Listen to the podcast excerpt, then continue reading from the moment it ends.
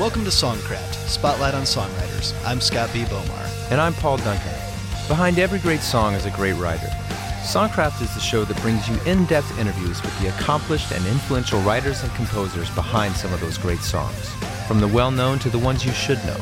On each episode, we feature a different writer sharing his or her insights into the creative process, their approach to the craft, and the stories behind the songs, from the hits to some of the lesser known deep cuts. Whether you're a songwriter, a music lover, or just a fan of pop culture, be sure to subscribe to the show via iTunes so you don't miss out on a single episode. We'd love to hear from you, so let us know what you think by sharing your thoughts at songcraftshow.com. You're listening to Whiskey Walk, a 2010 single by the band American Bang that was co written by the group's lead singer and guitarist, and today's guest on Songcraft, Jaron Johnston.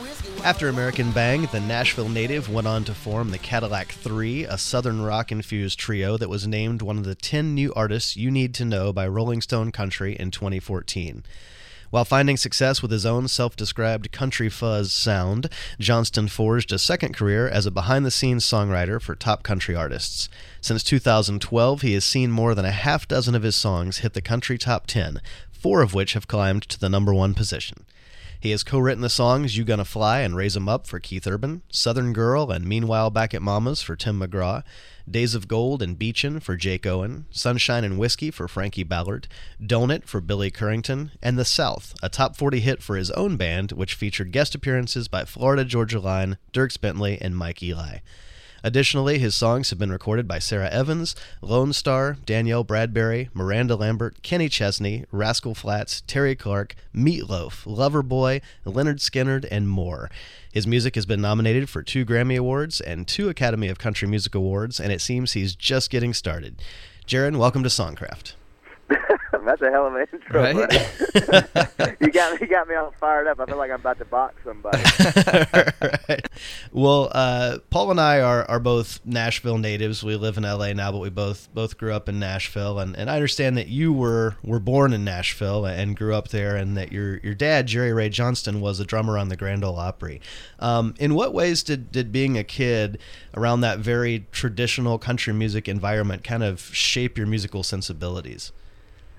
Man, I think um, that's honestly the Opry thing. He still plays there, you know, to this day, every Friday and Saturday night. I think him doing that and me going with him on Friday nights or Saturday nights, whatever, um, kind of honestly is the reason I do what I do. Seeing that at such an early age, you know, I saw I saw Garth the first night he played the uh, the Opry. Right. I was probably like eight eight years old. I saw Keith Whitley. I saw you know Alison Krauss and Union Station first time they played.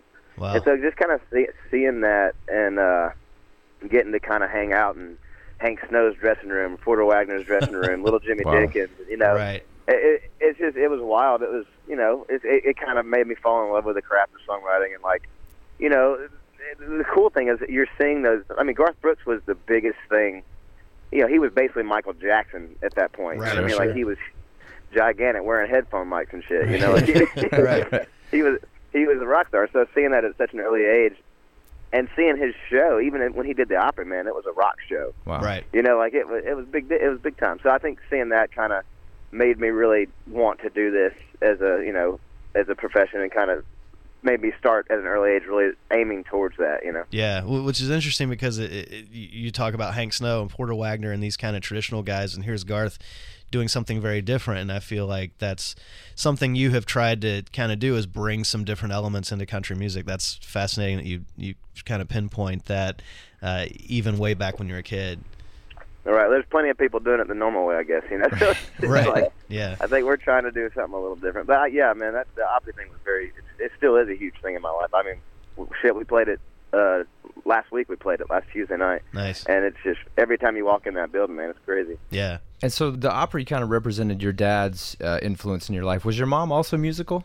Man, she was a uh, believe it or not, she was a uh, organist at the church, and Oh, we wow. grew up Southern Baptist, and it was very, um, you know, we were that family that sat on the second pew, every, same spot every Sunday. You know what I Right, mean? Right. And so I'd watch her play, and Dad would sing the bass parts. You know, Nice. it's just it's hilarious. It's hilarious, you know. But uh, yeah, that's I mean that's kind of I, I had a lot of music growing up. I was l- very l- lucky to have that. You ever have any of those stories about messing around in church and your mom actually had to come down off the organ bench and come smack you, or Oh shit, yeah, man.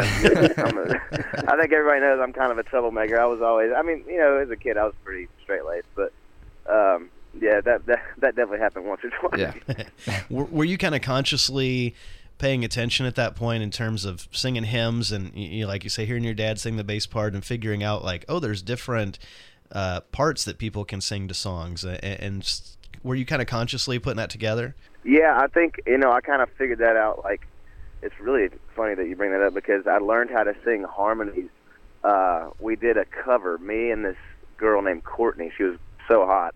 And she was older. She was a little older than me, but right she stood next to me in the choir, and we did a cover of "Lean on Me," the DC Talk version. oh nice, Right. yeah. yeah, going old school here, boys. So we, you know, I, I remember hearing her sing the harmony, and I was like, God dang, that's what is that? I like that, you know. And so I started singing with her what she would do, and that's how I started kind of learned how to sing doing that. yeah yeah Well, and so as you kind of developed into your teen years, uh, how did your musical personality change? You know, what you were listening to and uh, beginning to define who you were as a musician. It's basically when Nirvana hit, man. Yeah. I was fucked. I was fucked. You know, like that. That was that was the moment when Nirvana hit, and I was uh, I think I was 13 years old, maybe 12 years old, something like that, and I heard. Um, I think a buddy of mine gave me. And I went to this really terrible school called Goodpasture Christian, and Yeah. Uh, just, just for two, ye- yeah, just for two years, and uh, I didn't fit in at all. But I had a buddy that was really into like rock and stuff, and he gave me a, uh, think it was Incesticide, man, like Oh, yeah. one of Nirvana's first ones, or maybe Bleach, I can't remember. And I heard that, and I was like, well, shit, this is how you do it, you Yeah. know. And and then uh, I from there, you know, you get I got into Rage Against the Machine, Dinosaur Jr., um, Sonic Youth, and that was kind of when I really started to blossom into like, okay, you know, that's how you do it. I just need to figure out, you know, I don't know how how I wanted to do it. Right. So me being from Nashville and being from the South, I did have that really strong country upbringing uh, as far as music goes as a kid. You know, Don Williams, stuff that my dad would listen to, and stuff Right. that people people that were playing the Opry. So I think all those kind of things just, I don't know, molded into this thing that I do. I guess. right right you know and and you, you talk about that don williams stuff and that country stuff i mean also being a, a, a guy that that grew up in nashville you know i recognize now as an adult that a lot of that stuff kind of seeped in and became part of my dna but uh, at the time, like when I was a teenager and I was super into Nirvana and, and Pearl Jam and Soundgarden, uh, you know, I would I would never in a million years have have thought that country played any role. You know, uh, did you kind of go through a, a period where you kind of went like, man, I don't want anything to do with with that music? Oh yeah, man. I mean, you know, and that was what was so cool about Nirvana is that I didn't have to. When I had Nirvana and uh, you know, like you said, Soundgarden, all those bands, uh, dude, and it goes on like Sex Pistols, Dead Kennedys. When I overturned that, when I got to that, like those cassette tapes, these Smashing Pumpkins, Gish. Right. I mean, shit like that, dude. That I was like, I don't need country at all. and then, Right. uh, what was so cool about the kind of changes that you find Lynyrd Skynyrd, you know, and you find uh, Ram Jam, and you find Marshall Tucker Band, you find all these badass Southern rock bands. And I was like, well, wait, wait, wait, wait. You know what I mean? Maybe, right. maybe I do need country. Yeah, maybe you there's know? something to So- this. Yeah. Yeah. Yeah, yeah, yeah. And as a teenager, were you already starting to write songs? Man, I started writing. My dad got me a classical, uh, uh, like a nylon string Epiphone guitar and a Kramer hot pink electric guitar when I was Nice. thir- 13 for Christmas. He got me both of them. and and I just kind of literally started sitting down and the you know the beginning is you're sitting there and you learn power chords and you're you're trying to figure out come as you are and you're trying to figure out silverchair everything off Frogstomp and you're trying Right. to you know by ear you're just learning all these things and I think that kind of led into I really didn't start writing until I was probably I guess probably college like first year in college like probably 18 Hmm. and it was just awful awful shit you know like some of the worst songs you could ever think of and none of it made sense and it's just but you know you got to start somewhere uh, but I, I i i still find demos every now and then of like even stuff from like five years ago and it, it makes me cringe Right. like i can't even i can't even hardly listen to it man my wife she makes me sometimes, and it's it'll keep you humble. Well, if I understand correctly, in the in the early 2000s, you were actually the drummer uh, in a band called EchoCast that had kind of this crunchy Stone Temple Pilots vibe. You bastard! we, you we- guys are going deep. we're, man. we're digging deep. We're digging deep. now, I, I know that you didn't write any of the songs on on the group's uh, debut record, uh, "Where the Future Ends." Was, was that by choice, or had you not really come into your own as a as a songwriter yet in that era? I wasn't there, man. You know, and honestly, it's I was a I was a really good you know drummer back then. That's kind of what I was you know kind of focusing on, and I, I played for. I mean, so many. You guys growing up in Nashville, you know that the big CCM thing is is, Right. a, is a big thing there, and I played for so many, like for hire um, of those bands, and Yeah. so uh, yeah, I just kind of concentrated on that, and you know, and I was into failure and uh, all these like really kind of like moody like uh math rock bands, Yeah. Shiner and stuff like Right. that, and they all they all had they all had bitching drummers, and the songs they didn't mean anything. You know what I mean? Like li- lyrically, a lot of those guys weren't really saying anything. They're just, I mean, or maybe they are. I just didn't get it because they don't come out and say say it like you do in country. Yeah, right. But so yeah, I just wasn't I just wasn't concentrating on that at the time. Well, uh, following EchoCast, you were playing drums uh, in another group called The Kicks, uh, and this time you were uh, a, a co-writer on a handful of the tracks, including uh, "What Do I Have to Do," which appeared on the band's 2004 album "Hello Hong Kong."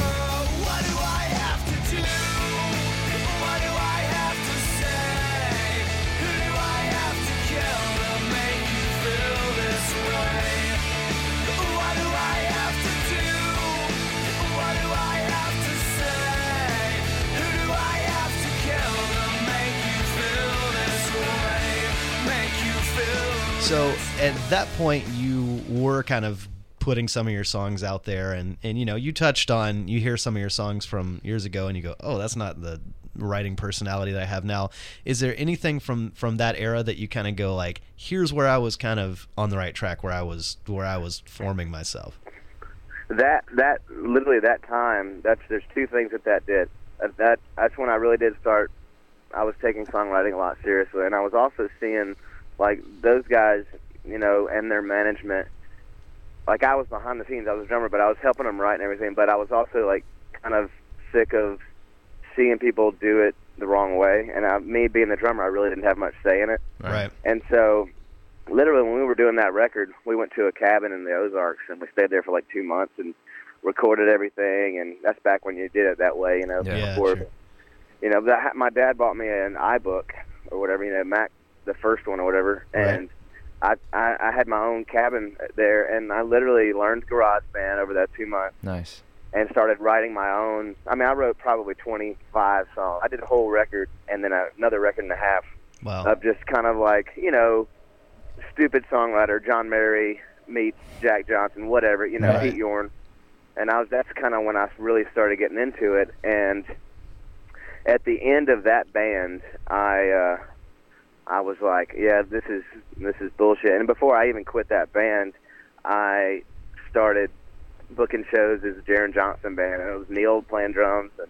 Uh, but pretty much all the guys in American Bang right. Right. and um, and that's kind of when I started going. And it's it's funny because but that band is the reason that I really started taking it serious because Yeah. I was sick of watching people do it the wrong way or what I thought was the wrong way. You know. Sure, But sure. dude, I tell you, I will say, though Scott, man, he's a fucking great songwriter. That singer for uh, the Kicks, he was he was really good, and I think he was just kind of fed up with it and done with it too. So Yeah, yeah. Well, in the early 2000s, uh, your friends Neil Mason and, and Ben Brown were in a group called uh, Llama that was signed to MCA. Um, and when when they broke up, you joined forces with those guys and Kelby Ray to form the band Bang Bang Bang.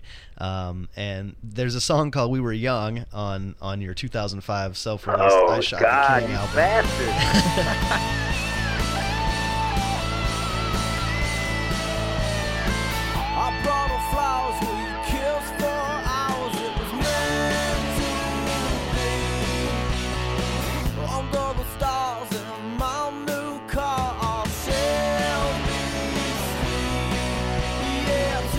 Well, you know, I. I, what I hear in that song is you start to develop what I think has become kind of a signature for you, and that you are very skilled in building songs around these really cool, kind of classic rock inspired, heavy guitar riffs.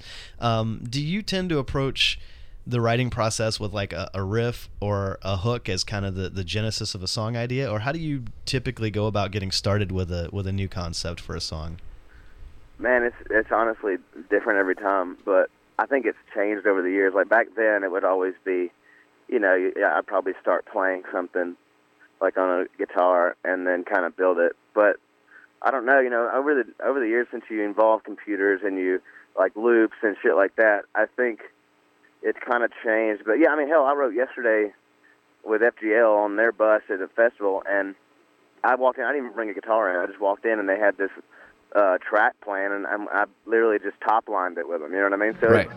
you know, and then sometimes I'll sit down with just I'll go out to Tom Douglas's house, man, and I, I'll he'll he'll play piano and I'll start something there, or I'll just start something on guitar, or I'll just have a lot of times, dude. I'll be like, hey, uh, I have this title, raise them up, well, you know, and I just Right. and I had a couple I had a couple lines, you know, so it's it's weird, man. Right. Yeah. Well, Bang Bang Bang landed a deal on uh, Warner Brothers Reprise label in 2006, and you guys were renamed American Bang. Um, and you released an EP that year called Move to the Music, but it took four years before the full album came out in, in 2010. Uh, talk a little bit about going Yeah, th- through. hey, thanks for reminding me. right, right, right. Talk a little bit about, you know, how going through that long development period with the with the major label impacted you as a songwriter. Well, I'll tell you exactly what it is. It pissed me off. Is Hmm. what it did. It, it's that's the Cadillac Three first record is six or seven years of me being so pissed, Right. and and that and it made me, you know, and honestly, the the Bang situation with Warner was a good thing because it turned me into a hell of a songwriter. Uh, in a way where I had to be because I had to make fucking money because they wouldn't let us be a band. You know what I mean? They wouldn't let us put out records, and so I I, I I dug in deep, man, and I started. I probably you know, 365 days in a year. I probably did 600 songs a year Wow. because I was, you know, you're constantly trying to write hits for the band Yeah. yeah. that, or what or what those dickheads in LA were saying was a hit.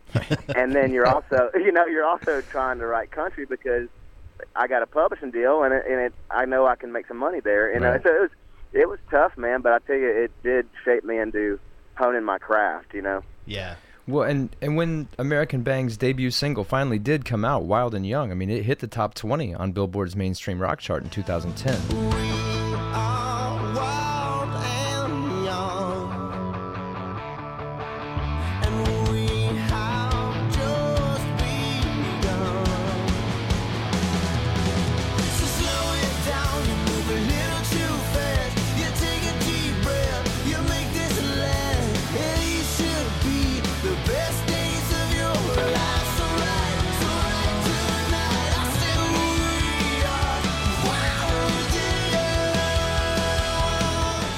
Guys were definitely a rock band, but you you made your southernness part of your identity.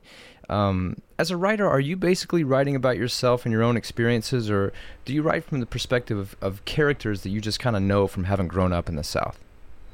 I think now I write like I write differently now than I did when I was in Bang because in Bang, like I said, I was just trying to write that hit that they wanted. Yeah. I think now these days I definitely write about my own experience. That whole Cadillac record is is basically just me, like I said, being pissed and talking about where I'm from, talking about my dad, you know, stuff like that, and like life experiences. Like we've been on the road for 15 years, or shit, man, 12 years Yeah. Right. and so there's a lot of stories in there, and you know, and it's you know, even like meanwhile back at Mama's, you know, or like raise them up, those kind of life story, uh, folky kind of things. Right. That's me, you know, Mm. that's me talking about when I want to have a kid and how I want to do it. You know what I mean? And just, Yeah. You know, stuff like that. So it's or, or me and my wife getting old, moving back to my mom's house. You know what I mean? Yeah. Right. Yeah. It's just that's that's all life. That's real shit. You know? Yeah. Well, American Bang's second single, Whiskey Walk, hit the top 40 on, on Billboard's mainstream rock chart, but, you know, ultimately it, it didn't happen for you guys with Warner Brothers um, in the long term. And in the meantime, you were starting to get some of your songs recorded. Um, obviously, we know about your your great country success. But at first, you were starting to get some of your songs recorded by other rock artists in like 2010, 2011. Uh, A Thousand Horses recorded Suicide Eyes, which ended up on the soundtrack of the remake of Footloose. And um, Jack's Mannequin included the song forgot all about Television on their uh, People and Things. Oh yeah, record. I like that song. Yeah, a great song. And but one of the the kind of notable cuts in this period was Meatloaf's recording of "If It Rains," which you wrote with your bandmate Neil Mason. Now, how did that come about? Man, he came to town, and uh, I was writing at Sony ATV. That's still where I write this today, and that's my publisher. And I, he was he wanted to meet with like a couple writers, and I was like, the, at that point, I was the token rock guy in the right. Nashville office, you know. And so it was like me and uh, I can't even remember who else went in there, like Blair Daly and a couple other guys, and he kind of explained what he wanted. And so I literally went in for the next week, and I wrote like I don't know, ten or twelve songs, kind of in the vein of what he wanted. Yeah. And If It Rains was actually a Bang Bang Bang song, and he Huh. had heard that, and that's what he was playing for everybody to tell him, this is what I want. Huh. He was using that as an, as an example, and he ended up cutting it. Cause it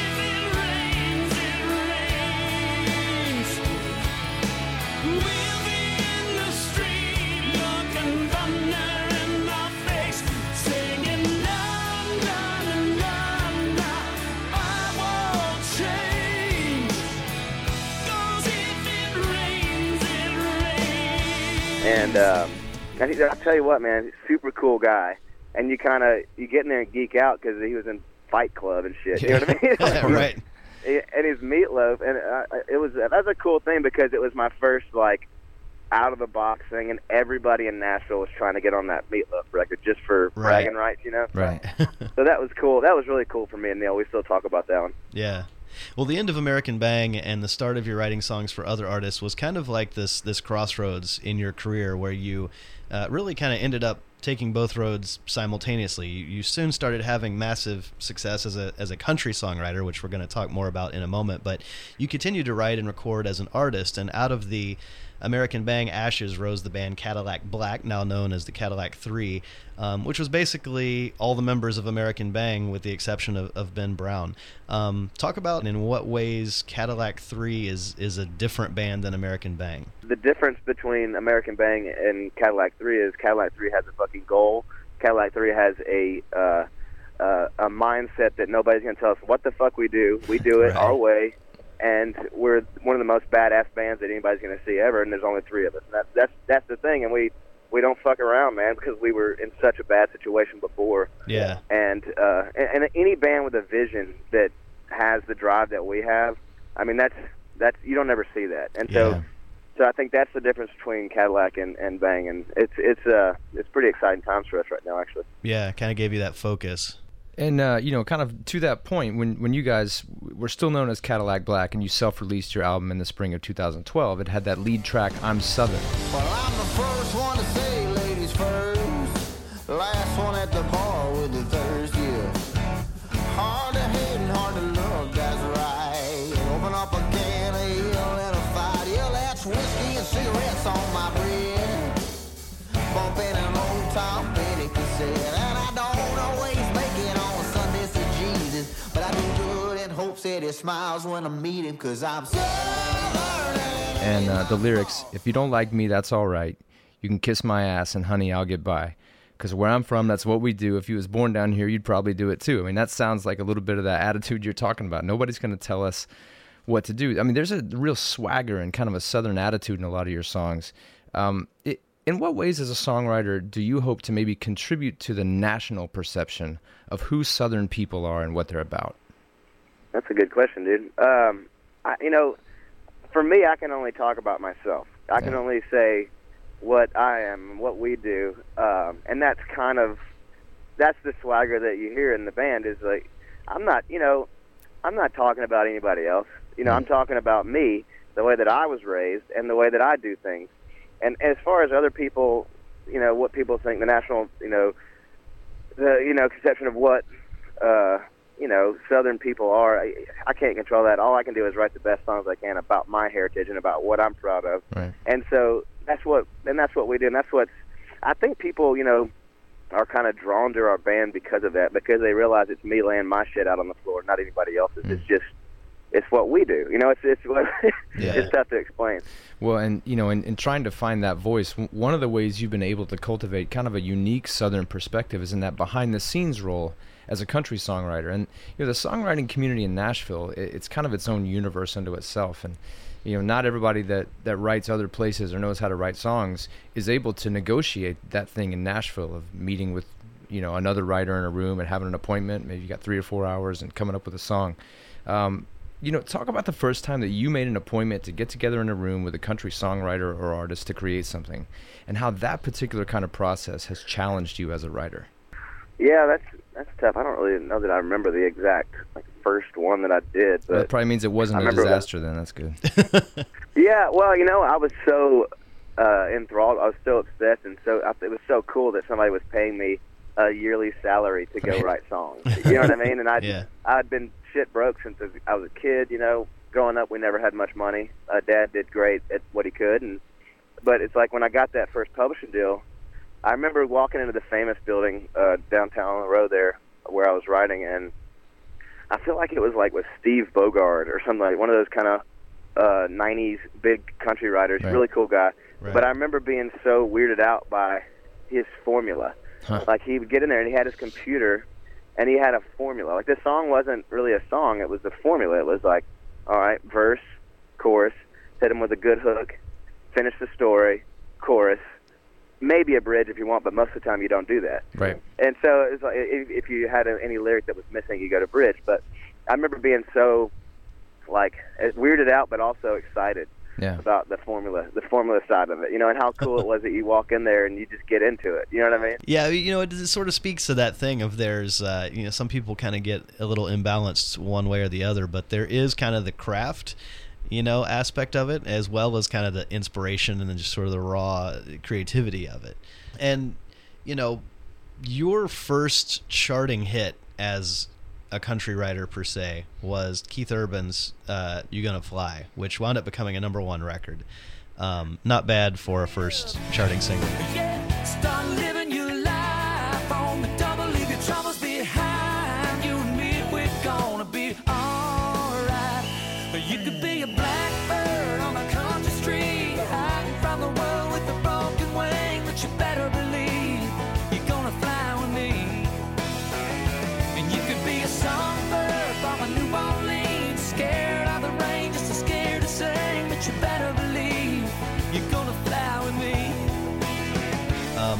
what's the story behind that song? Oh man, that was. um I think it was. It's funny. I, I wrote it with uh, these guys, Chris and Preston. They're in a band called LoCash Cowboys. Right. um, and they came over, and at the time, you know, they had a deal, and I think I was still on Warner actually with Bang, and uh, I was trying to write a song for their record, and they were coming over trying to write a song, thinking that they were going to get a song on the American Bang record because I had to deal out of L.A. Yeah. And so I had that track kind of going, and I had a little bit of the chorus kind of mapped out. You know, Blackbird and whatever that lyric is, New Orleans and all that shit. At that time, I was putting states in every song, and I still I still use that trick quite a bit. That's But, good for the uh, live version. yeah, yeah. But I, you know, so I, like, I, I had some incense burning. I remember I was kind of started vibing, and Preston just started rapping that one, two, three, baby, don't think twice, because he had that as like a hook or something. And I was like, dude, let's just start the song out like that and build a story around it, yeah. and uh, tie it into my New Orleans thing. And it turned out actually right in between, like the demo, the original demo is like right in between a LoCash song and an American Bang song. Huh. It's like the Yeah. perfect mix, and and Keith ended up loving it, man, and called me, and Jimmy Wayne was originally going to cut it, and then Keith called, and he's like, he's like, Jaron, it's Keith Urban. I'm like, what's up, dude? And he's like, he's like, I I love this song. I'm to cut it tomorrow. Come over. And so I went over and hung out and watched them do it. And I mean, those are the those are the moments you know you do all Yeah. this shit for that Oh, you, yeah, you get man. to go in and you kind of see it come to life, and you're hanging out with one of the most badass dudes on the planet, Keith Urban. You know, it's, great. Dann Huff. You know, you got everybody in there. It's really Yeah. cool, man. Yeah. You're like, sorry, Jimmy Wayne, man. I had to, I had to do it Yeah, Yeah. peace. it. well, y- you and Tom Douglas wrote a song called "Sing 'Em Good, My Friend" that Kenny Chesney yeah, it's one of my favorite ones. Sing 'em good, my friend. Oh, yeah.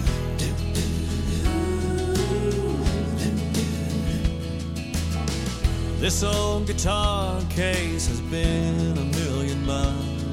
Been a fool's disciple, missed dance recitals, and the birth of every child. Yeah, and that was on that Welcome to the Fishbowl album in 2012. And that, it's a it's a pretty weighty song uh, about an older guy whose wife is dying, and he has some regrets about music taking him away from his family for years. And he sells his guitar to a young guy, and then he says says to the guy, "I left some songs in this guitar. Sing them good, my friend." That's it's awesome. What uh, what inspired that concept? Dude, me and Tom, we were ju- we had written one song before that called True Blue.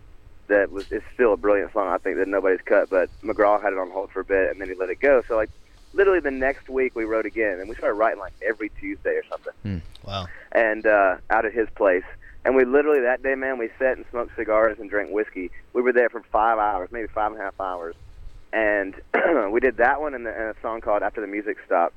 Um, I think almost either the same day or one day and then the next day. And I mean, we were just sitting there, literally in tears, building this story about this Wow. dude. And you know, the wife hooked up to some machine downtown. I mean, it was like Right. we were we were on fire, man. And so it's like that was one of those songs that literally, you know, even when I hear it now, I think about the, being in that room that day and us both in tears, thinking about our mm. dads. Yeah. You know what I mean? Yeah. Shit like Yeah. that. Like it was, it was it was heavy. That, but I'm real proud of that one. Man. Yeah, it's a great song. Uh, and you had some pretty diverse cuts in, in 2012 with charting singles by country mainstays like Sara Evans and, and Lonestar, as well as a couple album cuts by Loverboy. Um, but given the uh, given the heavy southern rock influence of your own music, I'm guessing that probably one of the more exciting co-writes that happened that year was Lynyrd Skynyrd's Mississippi Blood, which you wrote with Skinner members Gary Rossington, Johnny Van Zant, and Rickey Medlocke.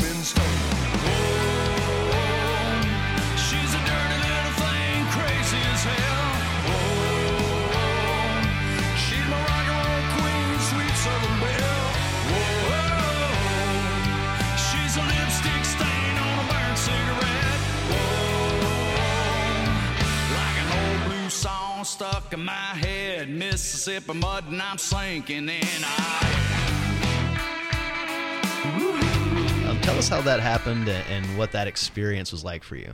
Uh, you know, that's one of those things that you just you're like, what the hell am I doing? You know, like I'm in this room and I'm at a hotel out in uh, Brentwood, Residency Inn or something like that, Residency Suite, Right. and I'm sitting here with my guitar and I'm hanging out, you know, telling stories and hearing stories from Gary and and Ricky and Johnny, and it, it you know, that, that's tough to explain. Like, since then we've become dear friends. You know, we've toured with them many times, and Right.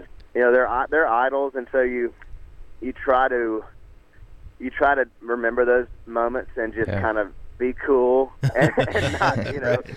Keep not together. geek out, man. Yeah, and I you know I, I remember that day, man. I was in there trying to start as many things as I could with them because I knew once I got got them to a certain point, I could take them home and Right. Put put my own spin on them. And it's shit, man. If they didn't want to do it, there's nothing cooler than being in a southern rock band and saying, "Hey, I wrote this shit with Lynyrd Skynyrd. We're gonna play it with with American Bang or whatever." You know what I mean? So Right. Amazing. It's pretty wild, man. Yeah. Um, well, in the summer of 2013, you landed your second number one country hit with Tim McGraw's Southern Girl. Kisses sweeter than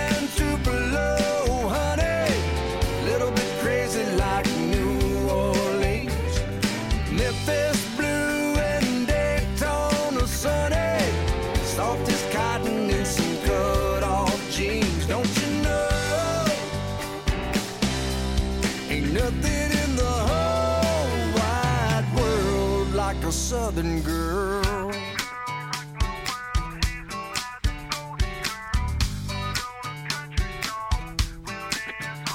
What's the story behind that song? Um, I wrote that um, at Big Loud Shirt uh, down on Music Row Yeah. with Rodney Clawson and Lee Thomas Miller, and we walked in. And what's what's weird about that that day is that when I'm trying to think of what it was. I'm pretty sure the day that we wrote that song, I got a call from Abby, my publisher, and she called me to tell me that I had the next Keith Urban single, and that was going to be "You Gonna Fly." That's Yeah. a good day. And so, uh, well, yeah, I walk in and, and I tell the guys, and they're like high fiving me and shit, you know, and everybody's really excited. And I had the title Southern Girl, I think, and we just started. I started playing that little riff, and I remember, um, I remember Lee telling a story about he wrote that great Jamey Johnson song "In Color." Oh yeah. Um, and so he he started the day out after I said that. He's like, man, you know what? I uh, I- when I wrote whatever in color, you know, we were sitting there playing. That's ironic that we just talked about Skynyrd because we were playing uh, uh, Sweet Home Alabama really, really slowly, and that's how that song came about. But the same chords, you know, Yeah. and and and so I was like, oh, cool. So I started kind of playing something in D, and it ended up being the riff that was going to be Southern Girl, and uh, and it, you know we just we hit it, and it was, it was it was a good day, man. It was at least brilliant. Rodney's obviously brilliant, and he had all like all those lines like uh, Kansas or wheat field hair and shit like that. That's all Lee, man. He's brilliant.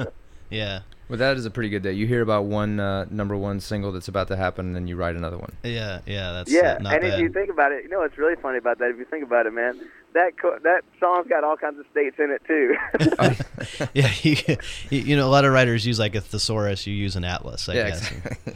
yeah, exactly. I, I, I just walk in with a big ass map. right. Um, well, and I understand that that uh, Tim McGraw actually wanted you guys to to change some words in that song too. Yeah, man. Um, it was like the original one was something like Daisy Dukes and Golden Curls or some shit, Right. and he didn't like that line, and so I looked up to see what color Faith's eyes were, and they were hazel. And I said, you know what? I'm, and I put hazel eyes and golden curls, and he cut it the next week. Right. Nice. Uh, always uh, always go with with the wife. That's good. Well, once you started really having success as a writer, your band, the Cadillac Three, signed a record deal with the Big Machine label, which of course is best known as the home of Rascal Flatts, Tim McGraw, and of course Taylor Swift. Um, and they re- reissued your previously self-released album and started making videos for some of the songs, including Tennessee Mojo. Um, so here you are, you're signed to the most important independent label in town, but you're also having big hits as a writer for others. Did your bandmates ever get involved in the conversation on which songs get held back for the band and what gets pitched to other artists? you know, there's been some awkward moments between me and uh, Scott, Borchetta, our label guy. And he's one of my best friends. And Right. what's funny is like, it's not so much the band guys, but like, because they don't care. You know, they they're both right, and we- we we obviously just want the best for the band. Whatever's going to be good, a good song, but also keep our cool. And that's the main thing we try to do with Cadillac. But there have definitely been some weird moments between me and Scott and the A and R team when. Um, they'll hear, you know, they'll hear something on the radio and they'll find out that I wrote it, or McGraw cut something, and they'll be like, "What the fuck, Jaron? You, know, you can't be, you can't be doing this, man. You can't be giving all your songs away." You know, it's it's tough, man. It's a win-win either way. You Yeah. know, like it's like it's great. Yeah. yeah. Well, do you do you wear uh, consciously? Do you do you wear different hats as a songwriter? Do you say like, "Hey, today I'm the Cadillac Three guy. I'm going to write this kind of cranking Southern rock riff kind of thing for the band, uh, but you know, tomorrow I've got an appointment to be the commercial country guy, and I'm going to do something that I think would be good for Tim McGraw." is- You know, or i- i- is that a conscious thing for you? No, man. I mean, honestly, I just write what I, you know, I just when I start writing, if it turns into a Cadillac thing, it is, and if it's not, it's not. You know, I like. It's funny because my publisher will ask me, she's like, "Okay, I'm." T- I'll send her a song like, "Hey, this is a new one I did with so and so or whatever," or I wrote it myself. Yeah. And sometimes she'll hit me back meal and go, "So, am I holding this for TC3 or is this, you know, can I pitch?" And I'll be like, "Either hold, either hold or pitch," you know. yeah. Uh, so I think lately the songs have been getting where there's a, a thinner line between both because I think that we want to grow. Every band wants to grow, and like White Lightning is a great example of a step in that direction Right. um, that we have out right now. So you know, I, I, I'd literally just try to write the best song possible. If it turns out into something that we would like to do, we do it, and if not, we, we pitch it. You know. Right, right. Well, after Big Machine kind of picked up you guys' uh, self-released album, the first newly recorded single that they released on you guys was was "The South," which featured guest appearances by Florida Georgia Line and Dierks Bentley and Mike Eli, and that was a top 40 country single in, in 2013 and was nominated for a 2015 ACM Award for Vocal Event of the Year. It's all about the sound. Georgia, Alabama, Mississippi,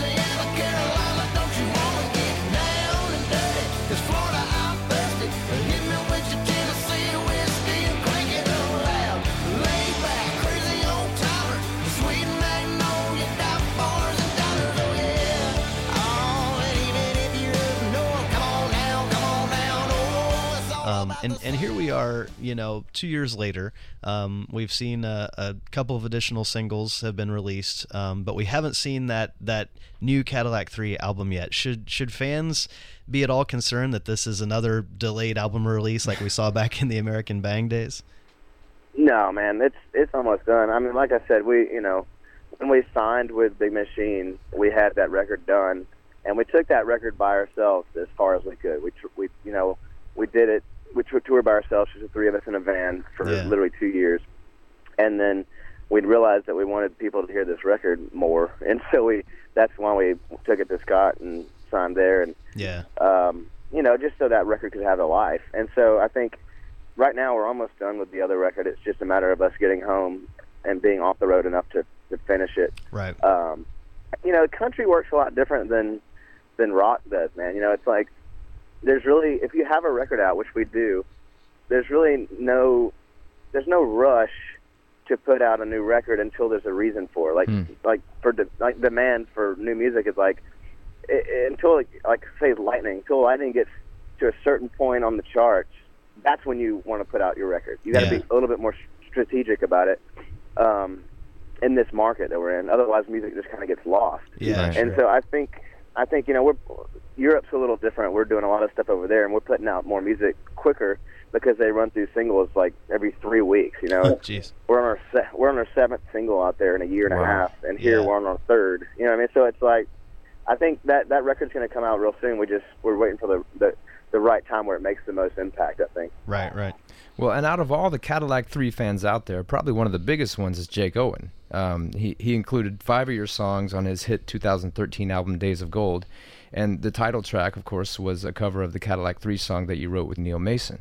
Um, that was the first single, which went to number 15. And then you got yet another number one single with the song Beachin', which you wrote with Jon Nite and Jimmy Robbins. And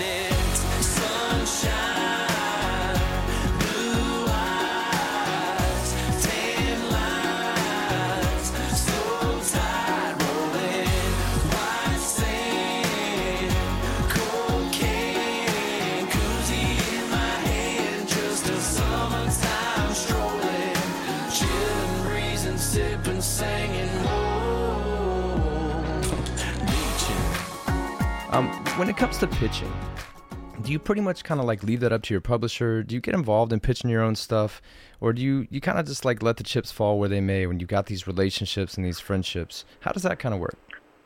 it's definitely changed over the years. Like nowadays, like Beachin was definitely, you know, literally the the moment we got done, I I called Chesney and I said, hey, I got something you got to hear. Huh.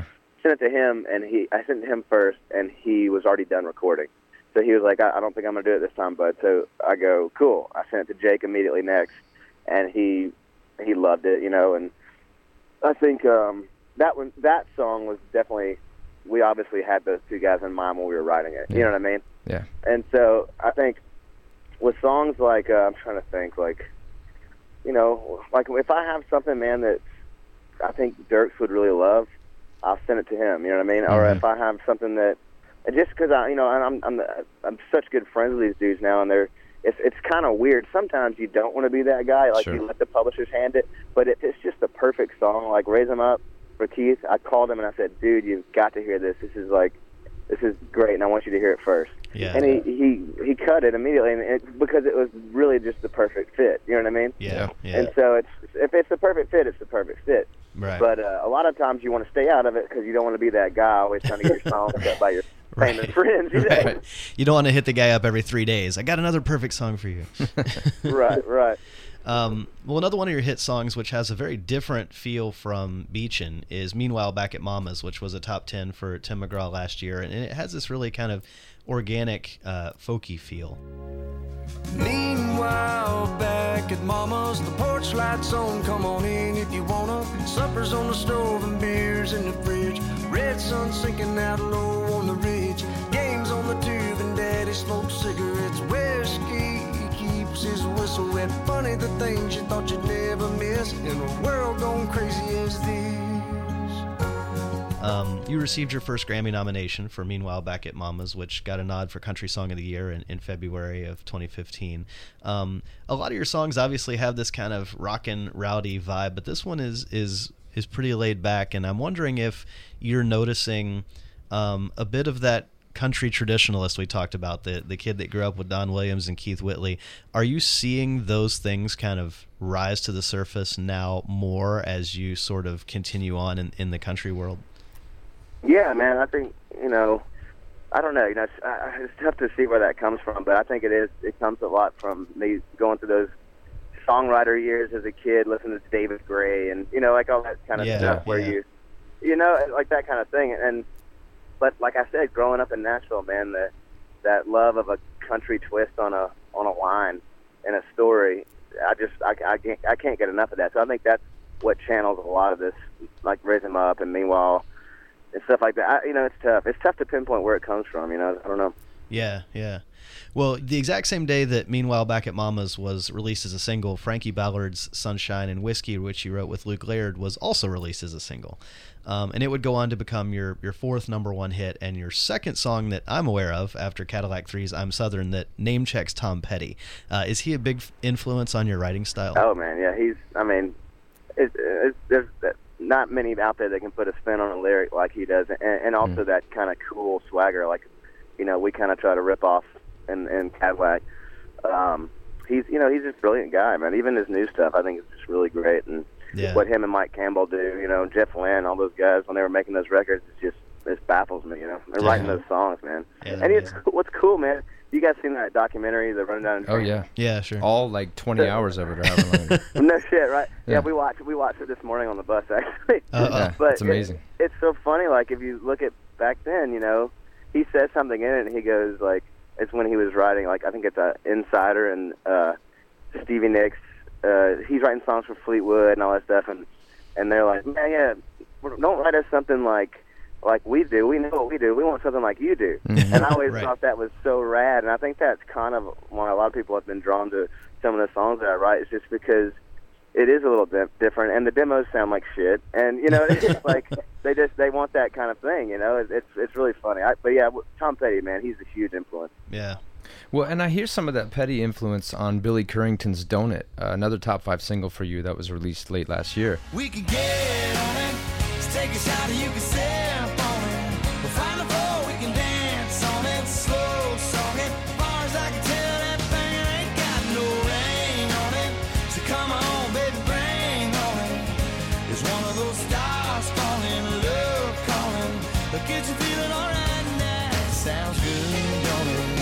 and you know it's got a, kind of a feel uh, that's as much about the production sort of as the song and you were just mentioning the demos do you get into that when you're writing the song like kind of building the demo as you go or do you kind of write them stripped down and then let the demo process become what it is I usually demo as we go, just because it's. I mean, for time reasons, it makes the most sense, and you you kind of fresh on it, and your ideas are just flying, and it it makes it a lot more fun for me too. You know, because you're you got a bunch of different things going on. You're not just pounding yourself over a lyric. Right. You know what I mean? Like Right. it's it's kind of fun to do that, and yeah, Donut, we definitely did channel some some petty in that guitar riff. right, right. Um, well, w- and one of your most recent singles was "Raise 'Em Up," which we talked about uh, a couple times before. Uh, Keith Urban and Eric Church duet came out earlier this year. It was a top ten hit. Get those white sails sailing down in Mexico. It's just a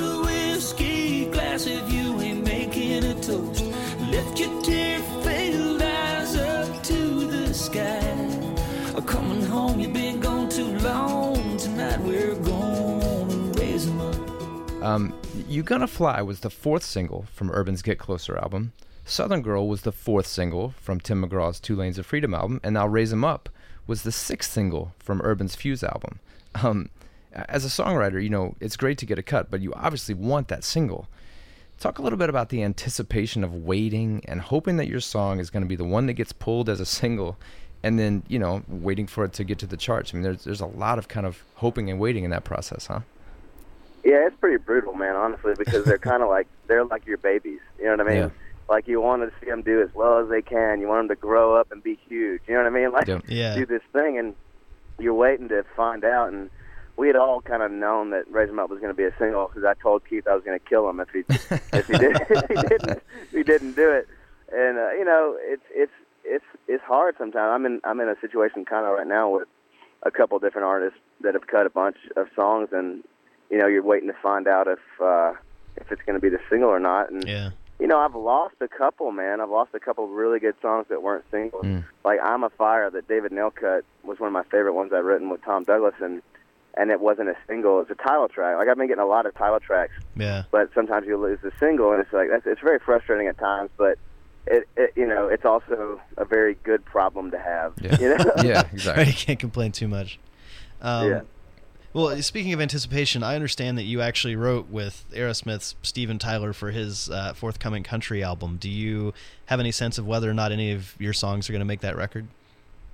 Uh, yeah, I think one will. Um, I'm not really sure where they are with that yet. I talked to him.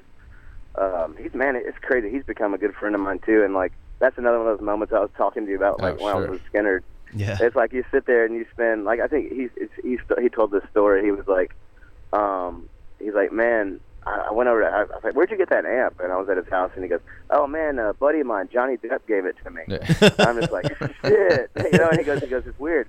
He wanted me to come over to his house and write a song, and so I came over there and wrote a song with him. And you know, you he's like, you spend the first uh, ten, fifteen minutes, you know, kind of freaking out because you're sitting there with Edward Scissorhands. You know what I mean? Or what? You know what I mean? Right, like that. right. He's in, he's talking about, you know, being starstruck, and I go. Well, we're about six minutes in, so I'm gonna need, I'm gonna need some time here, buddy. I'm freaking out exactly. exactly. but, but you know that was a cool thing. I think that uh, the song we did is really cool, really rootsy, and it's uh, I don't know, man. It, it was fun. I think I hope it makes it. You know. Yeah. yeah. Well, it, it, it's a trip to see guys like Steven Tyler, you know, kind of flocking to Nashville. It's become such a boom town in recent years. And it, as someone who grew up there around the music industry, and you're obviously very much still involved in the industry now, what is your perspective on the ways the city has changed? It's pretty wild. I'm, I'm pretty irritated with the uh, all the cranes and all the knocking down studios Right. and building condo buildings. I think we have enough condo buildings. Right. But other than that, as far as people moving in, it, it's really neat because I think Nashville is a very cool community. It's very welcoming. It's very it's fun. You know, it's not not as uh, I wouldn't say as pretentious. It's not as pretentious as New York or L.A. and it's Right. definitely a hell of a lot cheaper to live. And so Yeah. I think that's why people have been coming there. And I think it's great, man. It's good for the good for the town, and it's neat to see you know Steven Tyler do a country record because that genre is so wide right now. It's it's pretty cool, you know. Yeah. Yeah, yeah. Well, you know, cities change and and people change. It, it's been five years since American Bang released Wild and Young. Uh, it, in some ways, five years isn't a lot of time, but in your career, a lot has happened in five years. And I read a, a 2010 interview where you said that, that that was the song that pretty well summed up you and your band. But you know, now you're you're married. Uh, you've probably had more success as a songwriter than you imagined you would. Uh, you've got more years and more experience under your belt. So, is the is the wild and young Jaron Johnston of 2010 the the same guy as 2015 Jaron Johnston? No, it's more like old and done now. no, man. no, I mean, you know, I, I'm definitely a very different person. I've I've grown up quite a bit in certain ways, and um, you know, keep. But you know, when you're on the road like this, it keeps you young. You know what I mean? It keeps you feeling like that, and you're excited. And I, I- you know, back then I was a stupid kid. Right now, I'm just a little older, stupid kid. Right, right, right. Well, right. I, I feel like we could probably sit here and talk about music and uh, talk about rock and roll and country all day, but um, I know you got places to go, and uh, so we, we just we appreciate the time you've taken to sit down with us today, man. Awesome, man. I appreciate you guys, man. That's awesome that you guys, uh, you know, you know Nashville. If you if you guys ever get in, uh, hit me up, man. We'll go get a beer or something. All right, Yeah. man. All right, take care, guys. Thank you for listening, and we hope you'll join us for the next episode of Songcraft Spotlight on Songwriters. To find out more about our guests, stream episodes, get a sneak peek at upcoming interviews, or to contact us with your feedback, visit songcraftshow.com. While you're there, sign up for our mailing list so you can stay up to date with everything that's happening in the Songcraft universe. We'd love to stay connected with you, so please like our Facebook page at facebook.com backslash Songcraft Show.